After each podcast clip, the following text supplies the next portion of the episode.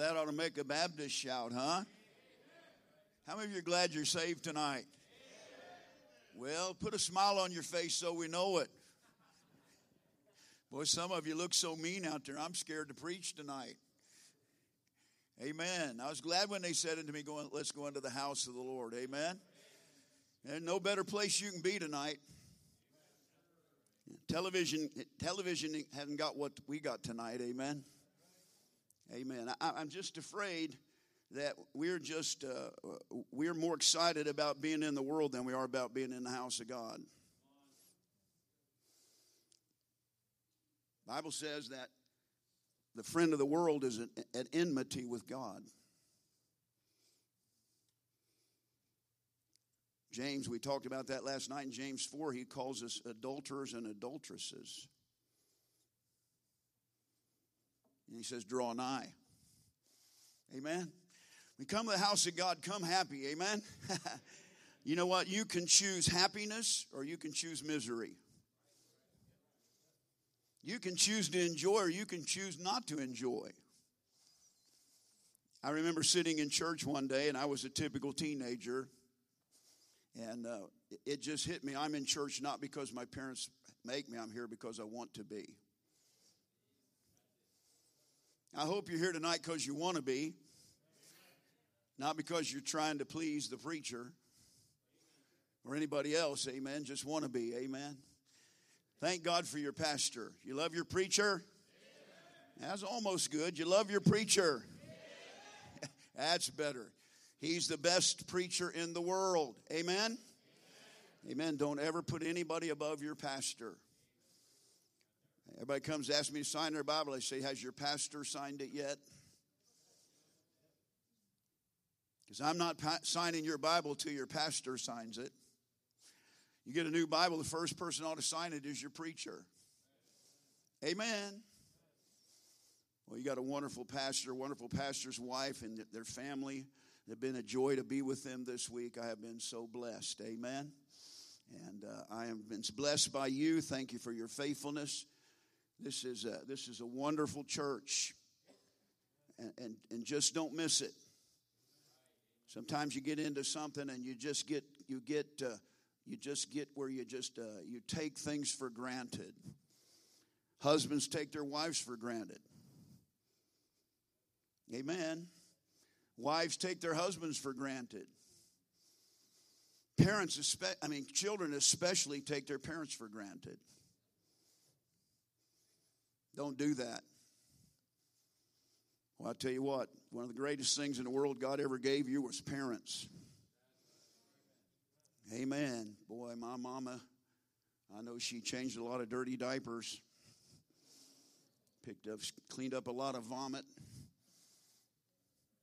That's crude, isn't it, Brother Houston? I know I'm from the country. We're kind of crude. Amen. Let me say this about your pastor, if I could. Uh, uh, uh, we as pastors want our people to live righteously in things, but the most important thing we want is our people to be faithful. I pastored for 26 years. I had people in my church that they never really grew very far. They just never became real spiritual. But you know what? I loved them. You listening? And really, the only thing I really that, that really I, I, that hurt me is when they weren't faithful to church. I want you to understand something. A message is a meal. The Bible is the milk, and it's the bread, and it's the meat. And so here's what your pastor does for every service, every Sunday school, everything he teaches, he labors to prepare you a spiritual meal. He prays, he weeps, he studies, he begs God to give him what his people need spiritually to feed them. And he's got this meal all prepared, and, and then people don't come. I always try to help this. Ladies will understand this. It's kind of like you ladies, you've got Thanksgiving planned. And everybody's supposed to show up at 1130. Here's what you do. You get up about 2 o'clock in the morning, put that bird in the oven, amen? Get that thing cooking. Put those potatoes on to boil. You might go back to bed for a little bit and get up about four o'clock or so or six o'clock and you start working on that turkey, amen. Start working on those mashed potatoes and gravy and oh, I think we ought to just cancel church and go eat, amen. And you're watching that clock, can't wait till the folks come to eat. Everybody ought to show up early, ought to show up early to church. Then your pastor doesn't have to fret and ask, wonder if they're going to make it tonight. I'm just trying to help you. so there you fix this meal, and then it comes 11:15, and nobody's there yet. 11:20, and nobody showed up. 11:25, 11:30, 11:45, and you realize they're not coming. What does that do to you? Okay, see, that's what happens to your pastor's heart when he's prepared a message for you and you don't show up. Now, I ask where I go to every church, am I sitting in somebody's seat? I ask that, and people say, "No, no, no, no. You sit anywhere you want to." I know that. I understand that. And you, if you get upset because I sat in your seat, I hope you'll get over it. But I also used to tell my people, make sure you sit in your seat. You want to know why? Because then I can stand behind the pulpit and just scan the auditorium, and I know who's here and who's not. And I tell you, I'm always excited about who's here, but I'm always burdened about who's not. And something inside my heart begins to say, wonder why they're not here. I wonder if there's a problem. Have they gotten mad about something? You know, God says, Well done, thou good and not successful, not perfect. Just tell you, be in your place every time the doors are open. Come early. Amen. It'll help. Amen. I just thought I'd get that out to you. Amen.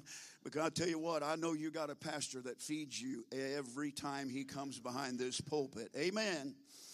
Amen. Well, I want you to take your Bibles this evening, turn with me to Matthew chapter 5. I preached very lengthy last night, and uh, I don't try to preach lengthy, but I just want to make a statement, if I can, to try to help us. Isn't it sad that we've decided to limit God? Isn't it sad that our schedule is more important than God's schedule? Here's what we've said to God. Now, God, you've got from 11 o'clock a.m. to 12 noon, and then I'm done. It might just be that God wants to send revival at 1230. But we've said, God, now this is all the time you have. Can I tell you something? I don't belong to myself. I'm bought with a price, I'm not my own. And whatever God wants for me and is designed for me, I don't want to say to God, I don't want what you want. I'm not, I'm not trying to be mean. I'm not trying to preach late. I'm not trying. I just want to help people. You know, we ought to get over that. My dad was kind of that way. He was always kind of watching the clock. He told me one day, he said, you know, the preacher decided we would start at, instead of start at 11, we'll start at 1045 so we can get out on time. He said then the preacher just had 15 more minutes to preach. Amen? and I used to think, Dad, why does that bother you? I love my dad with all my heart. Why is that such a big deal? You know, we went home, we ate. Well, you can eat at 1230 just well you can at noon. Sit down watched a football game. Well, they're mostly on all Sunday afternoon, amen? Unless you're, you know, I don't know what you folks love around here. Uh, the the uh, the Bengals, the Browns, the Browns. That's it.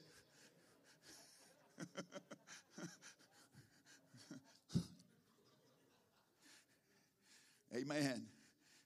Amen. Well, Matthew chapter 5. Thank you for being faithful. I mean that with all my heart. Think, appreciate that song about the Bible, amen. The Bible has not changed. I used to tell my folks this if it's true, if it's new, it's not true. And if it's true, it's not new. I just get tired of hearing the same thing over again. Well, there isn't really anything else to give you. Paul said in the book of Philippians, he said, For me to write the same things to you indeed is not grievous, but for you it is necessary. I'm an old teacher. You know what we were taught? Repetition, repetition, repetition. How many of you know that you have to tell your children the same things over and over and over again. And we're God's children. And God says you need to hear things over and over. Take some time and compare all of the epistles of Paul. And you'll find that Paul just basically says the same thing to every church. Wow, why? Well, I don't know about you, but see, I'm God's dumb boy. Lily, I'm God's dumb boy. My wife graduated from college summa cum laude. I graduated, please come, Lord, before I have to take this test. Amen? I got a degree in physical education. All we got to do is know how to throw a ball out. Amen. I'm God's dumb boy.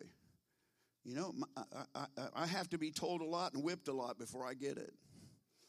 My dad whooped me a lot. Took me a long time to learn something. I hope you're smart in that. Well, if you've been here all week, you heard don't miss your opportunity on Sunday. I hope you've not missed what God had for you this week. I hope you've not said, you know what, I shall not be, I shall not be moved. That's not what that song's about. I told the young men today, we had a little session together. I'm going to tell you this, I mean this. We're meeting tonight, the devil's here. The devil don't miss church. Because the devil comes to steal from you what God did. Listen to me, that, that parable of the sowers, that applies to revival too. That fell by the wayside and the birds devoured it. The devil is in the service right now, and if, if I say something that the Holy Spirit speaks about, the devil's going to do something to try to take it from you. When you walk outside the door, he'll try to take from you. Many of us don't even get home before everything we, we heard and how we were moved is totally gone. We turn on the worldly radio. We go home and flip on the television set. And all of a sudden the decision I made at the altar, I don't even I don't even carry it out for an hour. I'm not trying to be mean. I'm trying to help you. God spoke to people this week and the devil's going to do everything he can to take it from you so your life is not changed and the, and the world is not affected. Then he says some of it fell on stony ground, had not roots sprung up. But when the sun came, and he tells us that when a person accepts the word and is going to try to live it, then tribulation or persecution come. Can I tell you, if you made a decision this week, look out. Something's going to happen in your life that's going to try to, to make you get back in the rut you were in. Car's going to break down. You're going to try to witness to somebody and they're going to be ugly to you. You're going to say, I ain't doing that soul winning no more. Amen. Third thing is those that, that were in the uh, were, were planted, they sprung up, and then the the the the, uh, the, the, the weeds choked them out. Jesus said that's the ones where the the the the uh, the, the cares of life and the deceitfulness of riches choke it out. Can I tell you the thing that hinders all most good Christians like you folks? And what hinders us? Life. The cares of life. I got bills to pay. You do. And you need to do that. And I got all this stuff I got to do. And you do, by the way. We have hor- we have vertical responsibility that God says this is what you need to do for me. Then he goes and gives us horizontal says, Husband, you need to love your wife. You need to take care of your children. You need to raise your children. You need to go to work. You need to pay your bills. You need to be a good employer, a good employer. You need to be. And I said, Man, God, I, I, I've got to serve you. And then I got to do all this too. And by the way, if you don't do this, it's a sin. And if you don't do this, it's a sin. So we're in this battle, and what happens is the cares of life begin to press us down. And we say, God, you know, I, I, I, I can't focus on you because I got to focus on all this. And I got news for you. Revival's over. You're going to get back into rut, going to work, taking care of the lawn, all that kind of stuff. And guess what's going to happen? A week from now, you won't be any different what we were when we started the revival. I'm just trying to warn you. But that last group, they, they brought forth 30 fold, 60 fold, 100 fold. Get this statement. I'm going to preach my message in a minute. You better have a determination that equals your determination. What do you mean, Brother Houston? When you came to the altar, you made a determination God, I'm going to soul win. God, I'm going to do this or that, and I'm going to stop doing this, going to stop doing that. So you made a great determination in your life. So you jump back up and hear, well, it's going to happen. No, it isn't. It's not going to happen unless you're determined to make it happen. Listen to me, get this. God will never make you do anything, and God will never keep you from doing anything. He will move on your heart to make the right kind of decisions and know what you ought to do, but He will not make you. I'll use this illustration, I'll get in the message. Uh, I, quit, I played football in high school, and I, I laid out two years at junior, uh, junior college because the coach there didn't like my coach, and none of the guys from my school got to play. But I missed football so bad, I determined I was going to play football someplace. A couple friends of mine were playing at a college named Bethany College, and so I talked to them. They said, Oh, Ted, you can come up here and play. So I heard that the recruiter was going to be at my high school. So I went over there as a, as a sophomore in college and talked to the recruiter. He said, What do you play? I said, I said, defensive back. He said, We don't need any. I said, Well, can I come anyway? He said, Well, I guess, but we don't need any. You know, he's trying to discourage me. I said, Well, can I come anyway and walk on? He says, Yeah, here's the coach's phone number. Call him. So I called the coach, got, coach, got the workout for the summer, and I worked out. I walked in on the first day for practice for the newbies, and I walked in, and they said, Who are you? I said, I'm Ted Houston. Well, who are you? I said, I'm Ted Houston. Who are you? I'm Ted Houston. Well, what are you doing here? I came here to play football. Nobody knew me. My mom said, I talked to the head coach, so they hollered, Coach, hey, there's a guy by name Ted Houston here. You know anything about? Yeah, give him some equipment in a locker. Wow, what a, what a great welcome. I walked into the gymnasium that day and I went up and I said, Somebody tell me where the defensive backs are. They pointed to me, so I went up and said, Hey, my name's Ted Houston. I said, Which one you is the best defensive back? They said, He's not here yet. I said, Well, when he gets here, you show me who he is. And you know what I did? His name was Larry Archuleta. You know what I did? Every time Larry Archuleta was in a, in a drill, Ted Houston was in the drill, facing him or next to him. You see, if I'm going to play football, I'm going to have to have a determination that will see me to the point that I get that starting position. And I did get it. But it didn't happen because I made a decision. I said, okay, God, Sure, waiting for that to happen. I'm going to tell you something. Don't you make a vow to God and defer to pay it. When you hit the altar this week and you made a decision and told God you're going to do something, you better do it. And I don't care how difficult it is, I don't care what it takes, you better determine in your heart, I told God I was going to do this, and I am determined to do it. I don't care how long it takes. I don't care how hard I have to work. I don't care how many times I fail. You know, it's sad to me that athletes have more dedication to sports than Christians do to Christ. Amen. I can't even remember the scores of except one game I coached in six years. Only one game. I'm not like these guys at football camp, brother, brother O'Donnell. I don't even know what happened last year. The only thing I remember about football camp was a couple two couple a couple years ago when I yelled at your pastor. and I was so wicked. I remember the wicked. By the way, I was ashamed of it. Can I tell you something? I'm still ashamed of it. You should never think that sinning is something that's okay. Are you ashamed when you sin? We all sin. And you're going, to have a hard time not sinning. I think it's impossible for us not to sin until we get to heaven. But we should never take it lightly, and we should always be ashamed. Israel got to the place where the prophet said to him, God said to him, Were you ashamed of your sin? Could you blush? He said, Nay, you were not ashamed, neither could you blush. We've lost our shame and our blush in Christianity today. Want to have a revival? Start getting ashamed of your failure. Confess it, God forgives you, but don't just blow it off like no big deal. I did it. No, I did it. It's, I'm ashamed I did it. I don't want to do it. We'll never have revival as long as we're okay with sin. Amen. Well, take your Bible, turn to Matthew chapter 5. I'm going to, after I pray, I'm going to let you, I'm going to say, be seated tonight, okay?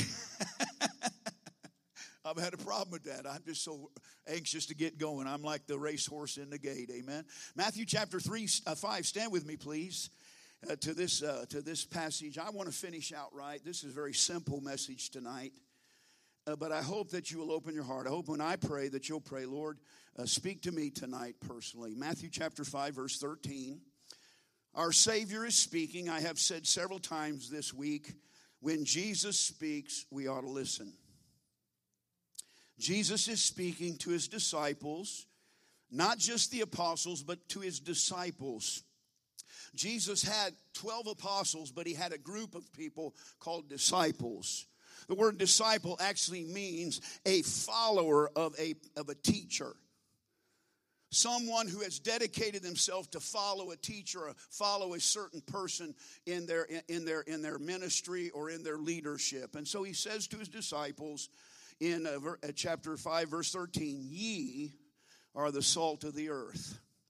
But if the salt hath lost his savor, wherewith shall it be salted? It is thenceforth good for nothing, but to be cast out and trodden under foot of men. Ye are the light of the world. A city that is set on a hill cannot be hid. Neither do men light a candle and put it under a bushel, but on a candlestick and it giveth light unto all that are in the house. Let your light so shine before men that they may see your good works and glorify your Father which is in heaven. Let's pray. Father in heaven, I am so certainly grateful for your love for me. That you would love sinners. As the song said, I'm glad God saves old sinners. I'm so glad. I'm glad not only that you love sinners, Lord, but I'm glad that you love your children. And I'm glad that it is a never ending love. I'm glad, Lord, that when your children do wrong, you love us enough to chasten us, but you never leave us nor forsake us. I'm glad you do not kick us out of your family because we failed you. Because if that was what you did, I would have been kicked out of the family of God a long time ago. I'm thankful that you want to use imperfect human beings. Lord, I am reminded that the only people you have are your children. That you have placed yourself, as the Bible says, to depend upon the foolishness of preaching. And that tonight, Heavenly Father, as it has been down through the ages, you are depending on us. Lord, may we understand that, that, that, that, that, that awesome truth. You have no hands but our hands. You have no feet but our feet. You have no mouth but our mouth. You have no eyes, no, nothing. You, you have chosen to place yourself where you are dependent upon us. And you have placed yourself in a position of having to depend upon us to do your work. God, may we realize what an awesome privilege that is and what an awesome responsibility it is.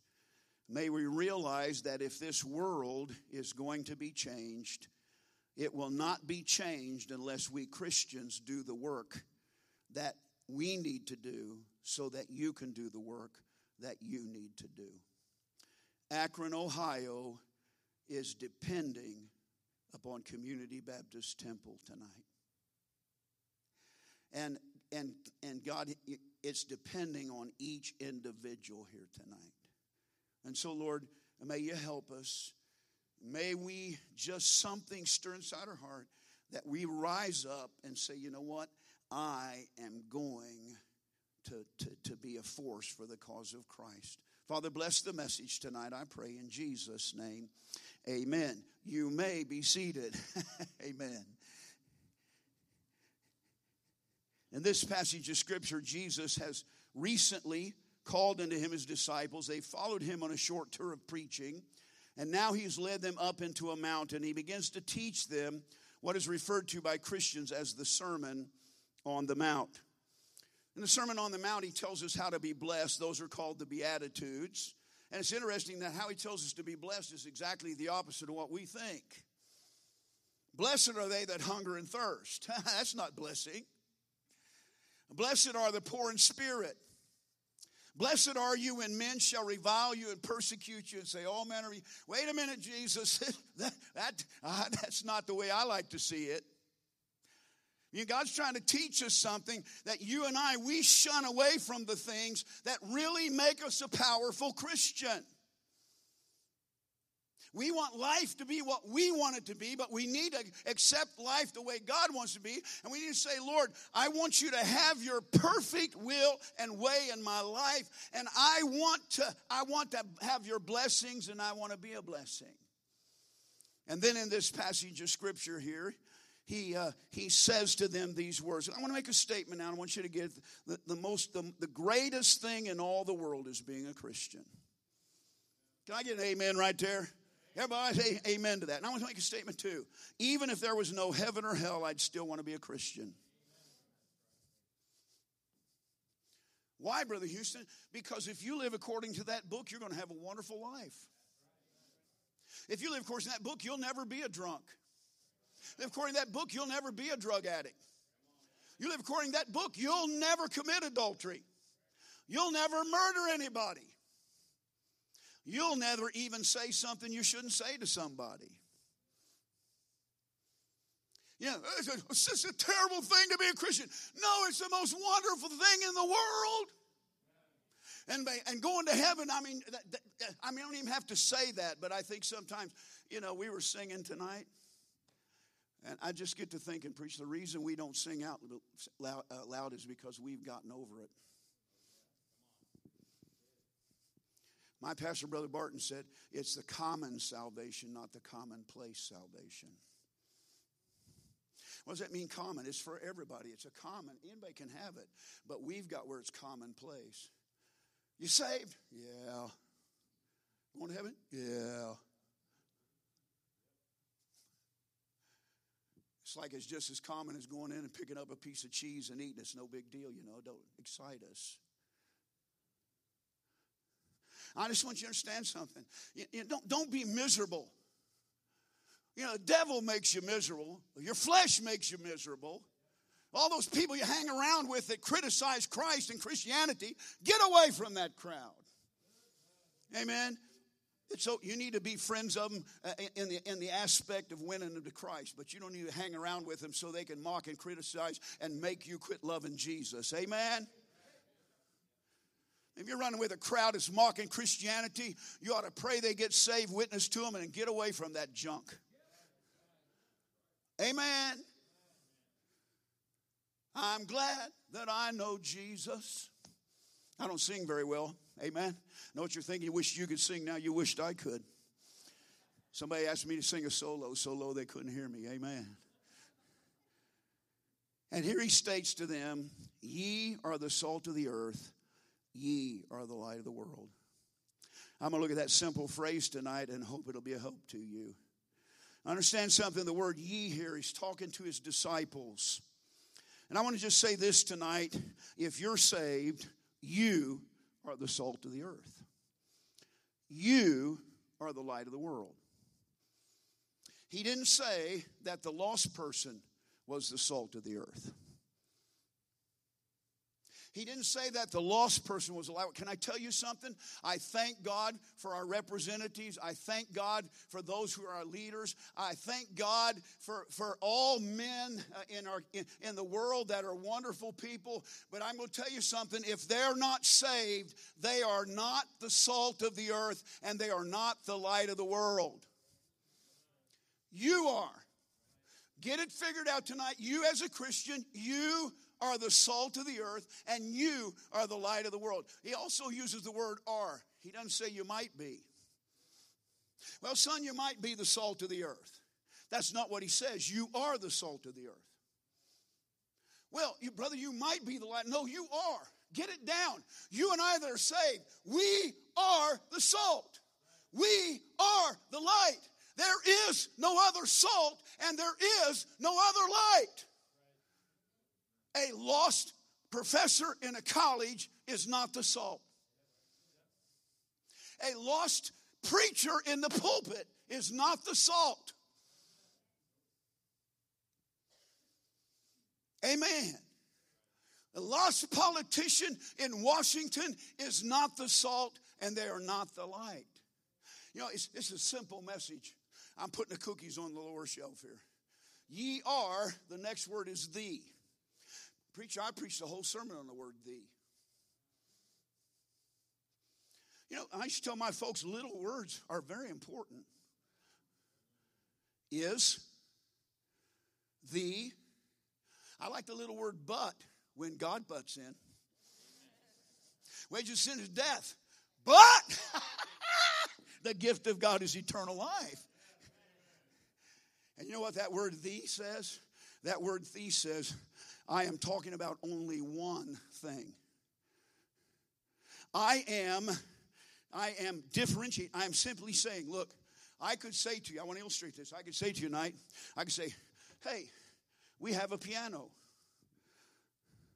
Well, that means we could have some other pianos. But when I say that is the piano, I have simply said now, you cannot look for any other piano. That's why when it says Jesus said, I am the way, there is no other way. I am the truth, there is no other truth. I am the life. There is nobody else who can save us except Jesus. He is the Savior. Not a Savior. It did say a Savior, which is Christ the Lord. Amen? And, that was okay because the angels were announcing it. But then it became very clear from the teachings of God's Word that there is only one Savior. Amen.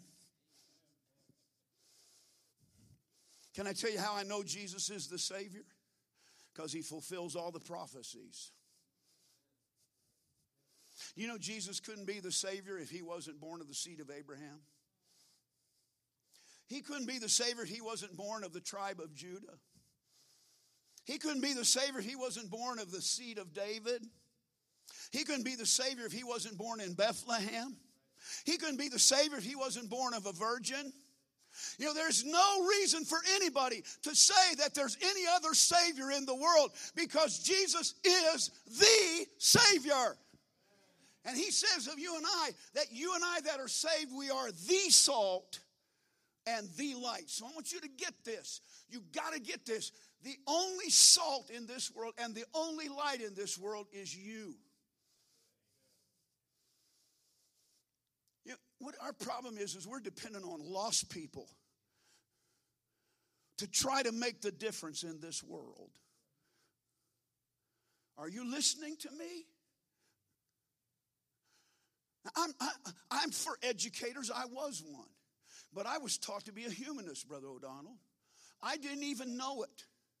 I believe there are a lot of good teachers in our schools who don't understand that they have been turned into a devil's tool. I was taught teach sex education until God finally opened my eyes and showed me that teaching sex education is teaching fornication. It's saying to a child, here's how you have safe sex. God says you're not supposed to commit fornication or adultery. So it's only you and I that know the truth and have it. We're the only ones that can make sure people know what's true. He said, Ye are the. Notice he says, Ye are the salt. I'll come back to it in a minute. He says, You are the light. I'll come back to it in a minute. But what's the next statement? Ye are the salt of the what? Earth. Ye are the light of the what? Okay, now listen to me. I want you to get this. He didn't say you're the salt of your church. Hello? He didn't say you're the light of your Christian school. He didn't even say you're the light of your home. Now, I want to say this you are in your home, and you are in your church, and you are in your Christian school, and you surely should be salt and light there.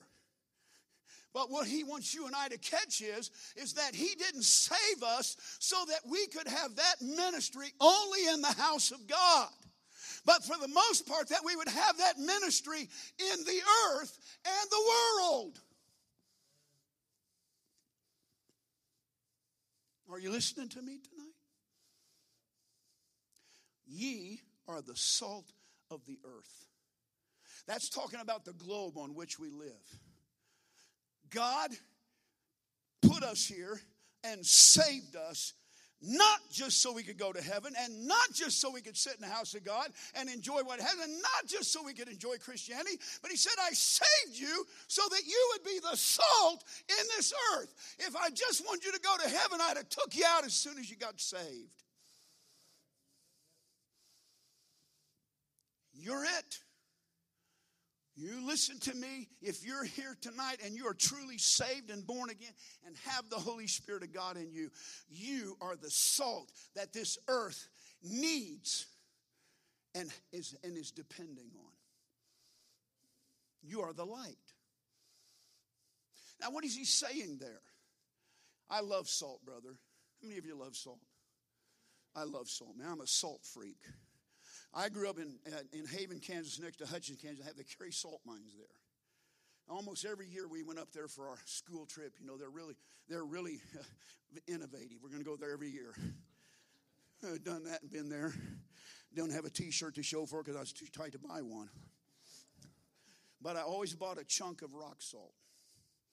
Always got one about an inch or an inch and a half by an inch, inch and a half. And as soon as I get that salt rock, I start going. And I'd do that till I got home. I'd do that till my mom said, Put that thing away. My tongue would be so red and raw. I put that thing up on the dresser and get up in the morning. I love salt. You know what I love about salt? It's salty. That's pretty simple, isn't it? I'm going to tell you something. Jesus said, You're the salt of the earth. You know what salt is? Listen to me. Salt is a substance that when it's introduced into anything, it makes a difference.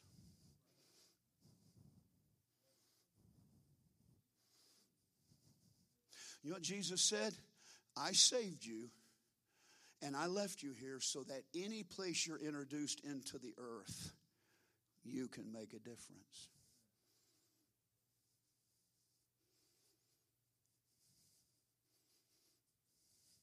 You take salt and you throw it out on ice, it'll melt that ice. You take salt, you shake it in your food, it'll make it worth eating. My wife used to fix when we first got married, and I just immediately take the salt shaker. And she said, I salted it. I said, I know, but you didn't salt it enough. Now, listen, Jesus said, if the salt hath lost its savor, it's fit for nothing. I would not pick up that salt shaker and do this, and then when I took a bite, no salt flavor. You know I'd do? I'd throw that salt away. He's now I understand something. I saved you and the reason I save you is because you're supposed to be the salt of the earth. You're supposed to be the person that wherever you are, you make a difference. And if you don't have that power anymore, he says, you're fit for nothing. I didn't say those words, Jesus did. Amen. Except to be cast out and trodden underfoot of men. Well, I found that interesting statement, so I did some research. And I found that a lot of times in the Bible, they didn't use sodium chloride, you use what's called bituminous salt. And bituminous salt is found in soil, it's a result of plant vegetation and stuff. History records a man finding a large, uh, large amount of that one place, and he, and, he, and, he, and he collected it, and he put it in a warehouse. And unlike, they tell me that sodium chloride will never lose its saltiness put it in water, it's, it's going to lose its crystalline, but it's not going to lose its saltiness. But that's not true of bituminous salt. bituminous salt, the salt they used in Jesus' day, uh, uh, that salt, if it got moisture in it, it would lose its savor. It didn't taste salty anymore. So this guy got a bunch of it. When he went to sell it, he went into his uh, storehouse and he took some and he went like this and had absolutely no favor. He could not sell it for a penny. Nothing. I found out something interesting about that salt. Though it had no savor, it still could kill vegetation. Did you know if you put salt on vegetation, it'll kill it? And so they would never take that salt and throw it out in the yard. They took that salt and they used it for road pavement. In fact, I read that when Jesus was in the temple, there were some slick areas in the temple and they used salt on the floor to suck up the moisture. And as Jesus teaches in the temple, he's teaching there with salt that was not worth having on your table or anything else, but they threw it on the floor of the temple so men could. Folks, I think we ought to get this lesson that if you're saved here tonight, that God is looking down at your life and seeing if you're making a difference.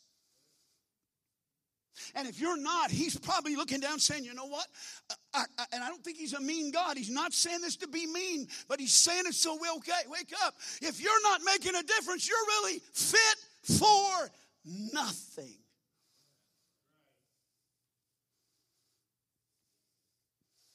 Light is a substance that's introduced to darkness to make a difference.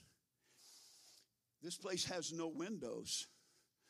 If we turned off the lights here in just a few moments and we cut down all the exit signs, it'd get pretty dark in here, wouldn't it? I don't know about you, but I don't like that. I mean, I don't mind it being dark where I'm sleeping, when I know where I'm sleeping. But I don't like being in a place with a bunch of people and it gets dark. whoa. and some guy in the usher come running in here with a little bitty flashlight and start shining it on the floor. And I say, Man, hallelujah.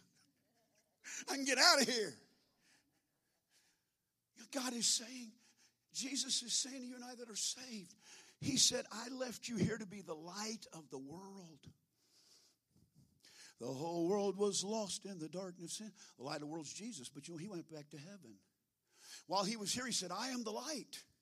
And when he left, he said, Now you're the light. I, the light Jesus, have gone out, and now you're the light. And he said, Nobody in their right mind takes and lights a candle and then puts a basket over it so it can't do any good. And he says, You as Christians have the light. You have how to show people to get out of darkness. But he said, Many of you, what you've done is you've hidden your light. You've gone to work, and nobody knows you're a Christian.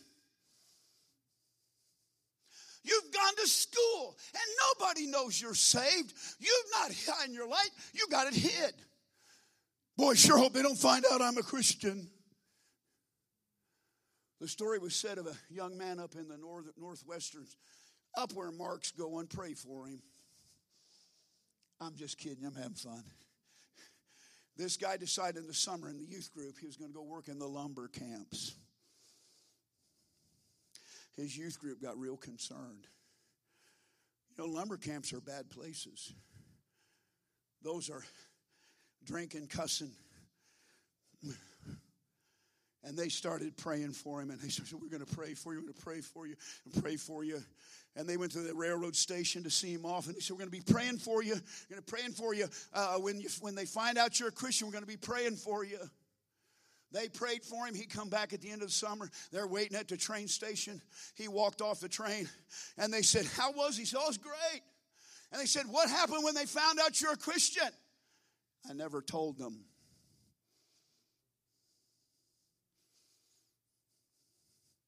Here's the question tonight Are you making a difference in your world? Are you making a difference in your neighborhood? Listen to him. I try to help you. I, I believe so in my heart. You're not just in that house because you wanted to be there. You're in that neighborhood because God wanted you to be there. Come on, help me out. And I just wonder tonight how many of us have made any difference in our neighborhood.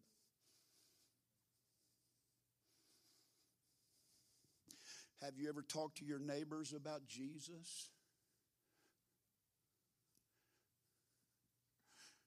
Well, my neighbors are kind of rough. I know they are. So were mine. I know all about being scared. I know more about it than any of you know. I am the most scared person in the world. I was so introverted when I was a boy, I could look nobody in the eyeball. Nobody. I could talk to nobody, not even the people I knew. When God started talking to me about talking about people about Jesus, I thought, God, how in the world? Are you making a difference at your job?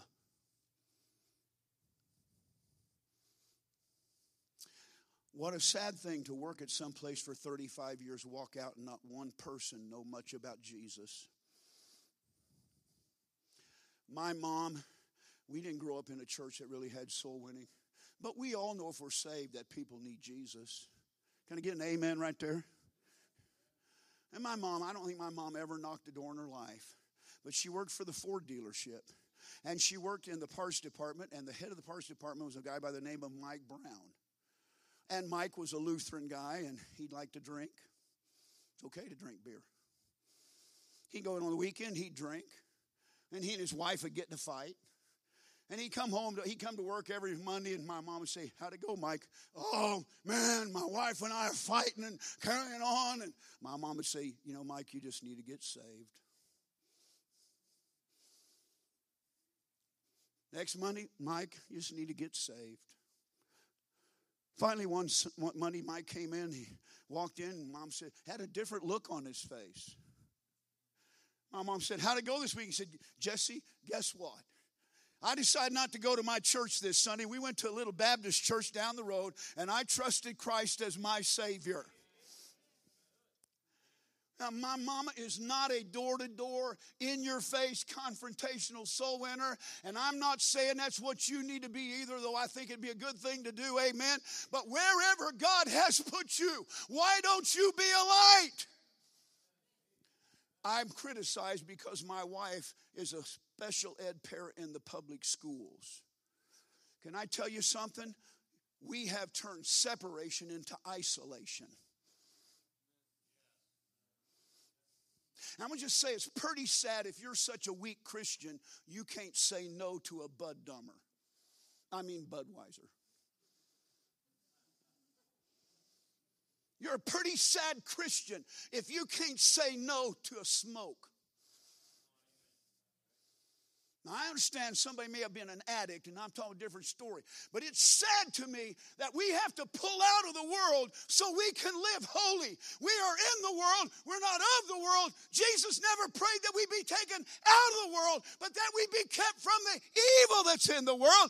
And he said, Pray, lead us not into temptation, but deliver us from evil. Get some guts and stand up for Jesus. Have the guts to not be like the rest of them. Let them know there's somebody in the world different. Most people want our Christianity because we're no different on the job than they are. If you're around there cussing, you ought to do something about it. Amen. Well, they get offended. Well, you don't have to be offensive, but if you stand and they get offended, blessed are you. The story is told a young man at Hyles Anderson College went to work at a metal shop. All the dirty pictures and everything goes with that. And the guy next to him has had a foul mouth. He came into work one day and he said, "Guy, I'm going to tell you something now. I'm going to make a deal with you. I'm going to just let you know what's going to happen. You cuss, I preach. Guy let one rip. He jumped up on his bench. Better not jump on the furniture, amen. He jumped up on his bed and said, Ah, can I have your attention? Everybody wants you to listen. God's word said, For all have sinned and come short of the glory of God. And the guy's going, Hey, be quiet, be quiet. He said, You stop cussing, I'll stop preaching.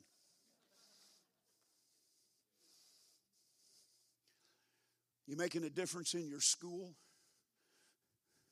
My wife is in a public school. They all know she's a Christian. And after she got there, a bunch of them had enough courage to start saying, I'm a Christian too. And when she's dealing with those little kids and they say billions and billions of years ago, she said, That's not true. God created that. Well, she'll lose her job. Well, she might. But if that's all you're worried about instead of honoring God, maybe you ought to get your life right. Amen. I told you I was a humanist. I realized what I was doing. I started teaching abstinence, public school. And one day the principal came to me and said, Brother Houston, I want to have you in my office in the morning. I want to know what you're teaching about sex education. Okay. I went home, I told my wife, let's pray. I may not have a job in the morning. So I walk in, I sat down, and the principal said, I'm glad you're here. What are you teaching about sex education? I said, abstinence. He said, okay. You can go. Here's what I think happened a true speaking in tongues. I said abstinence, and he heard sex education. I don't know that. All I know is I got my job. And I got to tell a lot of young fellas and young ladies, a lot of young fellas, that's all, all I taught. You're not supposed to do that before marriage. If you never do that, you don't have to worry about a social disease. Never have to worry about having a child that you're going to have to deal with, make a decision over. I did the exact same thing with alcohol and drugs. I'm not going to tell you how it affects you because then you're going to want to go and find out. Hello? I'm going to tell you if you never drink alcohol, you'll never become a drunk. These lips, though I was a wicked Christian, these lips have never drunk a beer. There's never been a marijuana cigarette go to my mouth. And I wasn't a good Christian. I'm going to tell you what, I knew what was right. I went to public school. My friends were not lost, they were good guys for the most part. We'd hang out. You know what you do in Haven, Kansas? I got to get going here. We you hang out in Haven, Kansas. You know what you do for fun? You drag Main. Drag Main's two blocks long. Get in your little car and put it in granny gear, wave it, everybody goes by. We get bored with that. We'd get in the car and sit on the dip, which was my dad's gas station car. A car could be up like this. We could sit down like this, see everybody. And almost without, about every month or so, one of them say, hey, let's go to Hutch and go to a bar. And I'd say, take me to my car. That's all I'd say. You know what they say? No, no, not no. Just take me to the car. I'm not going with you. You know, about most of the time, 99% of the time, they didn't go drink. I'm just talking about making a difference, folks. Make a difference. I'm going to quit here, but here's what I believe is on the tombstone of most Christians when they die. Here lies Ted Houston. He was born, he lived, he got born again, he got things, and he died. I'm not trying to be critical, but I believe that's the majority of Christians. We were born, praise God. We lived, hallelujah. Aren't you glad? Life's wonderful. We got saved, whoa!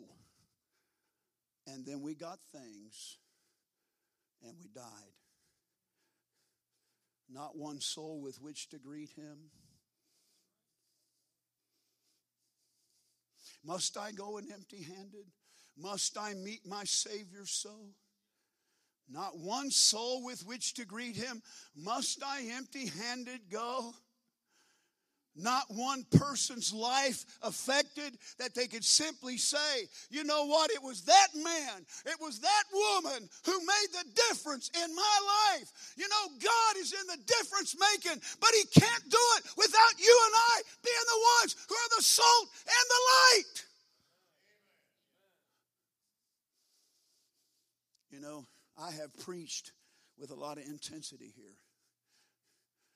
And I'll tell you why. Because I believe that we need to make more of a difference than we're making. Not that we're not making, this is a great church, you're making a difference, but we're not making enough difference. And all of us need to determine God, you've spoken to my heart about doing this. And Lord, I know it's going to make a difference. And Lord, I want to be somebody that makes more of a difference, always making more of a difference. A, a, an athlete is never satisfied. I got to score more touchdowns, I got to lift more weights. Paul said we ought, to, we ought to approach the Christian life as an, as an athlete. So run that you may obtain. Making a difference. Make a difference. Make a difference. We ought to make a difference by doing more soul winning. The Bible says, so much the more as the day approaching. Here's what Christians are doing today we are backing up and doing less. Churches today are doing less than churches did 10 years ago. And we should not be doing less. I tell you what, I'm only 64 in July. I really feel like I'm about 25.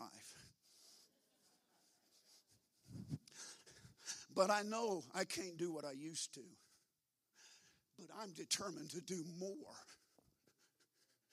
not less. Jesus said, Occupy till I come. Don't look for a way to do less, have less of an impact. Look for a way to have more of an impact than you've ever had. Hunger for more souls to be saved than you've ever seen saved. Hunger for more opportunities to be a light and a salt. And let's make a difference in this world. Let's stand with our heads bowed, our eyes closed. Father in heaven, we've had a great week, and you've spoken to hearts, and I'm grateful.